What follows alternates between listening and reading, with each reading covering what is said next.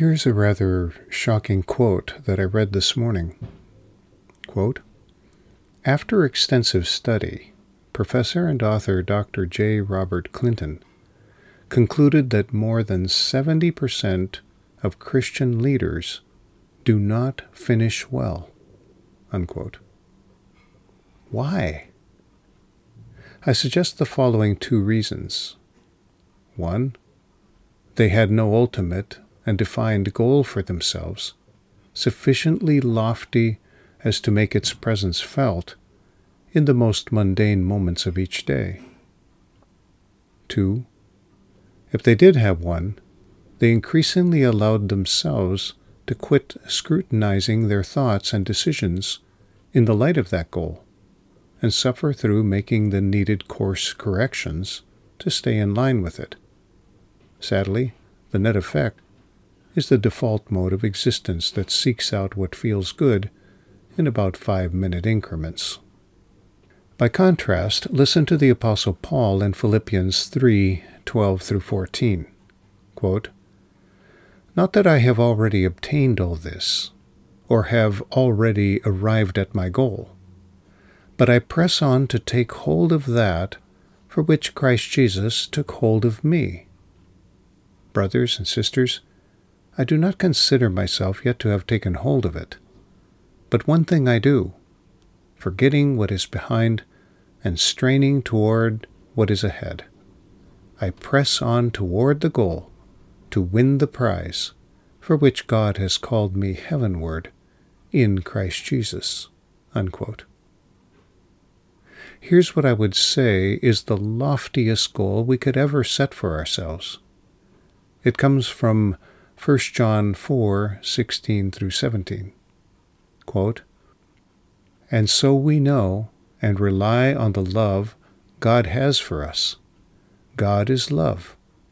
Whoever lives in love lives in God and God in them. This is how love is made complete among us, so that we will have confidence on the day of judgment. In this world, we are like Jesus. Unquote. So let's consider Jesus' primary motivation and goal. I put primary motivation and goal together because it seems to me that your primary motivation for what you do reveals what you're presently aiming for as your ultimate goal. In other words, the more committed you are to something, the more it becomes your primary motivation behind all you do.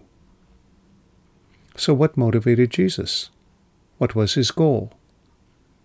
Hebrews 12:2 reads, quote, "Fixing our eyes on Jesus, the pioneer and perfecter of faith, who, for the joy set before him, endured the cross, scorning its shame, and sat down at the right hand of the throne of God." Unquote we could well sum up all that Jesus did in fulfilling God's will into one phrase the cross.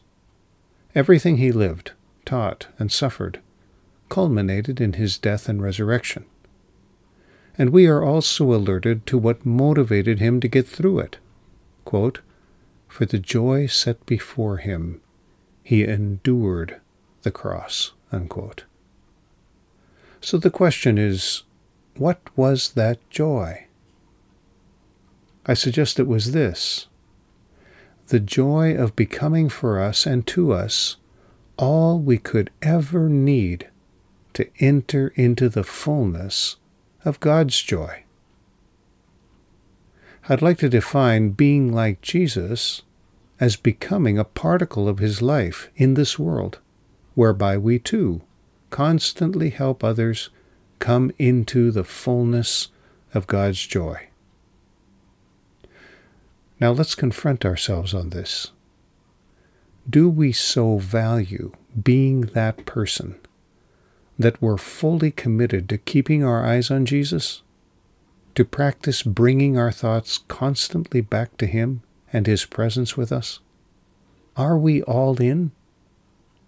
Are we ready to make the relentless sacrifices it will take to become that person, suffering through making the needed course corrections to stay in line with our goal, with the prize? And perhaps even more pointedly, do we really have anything better to do?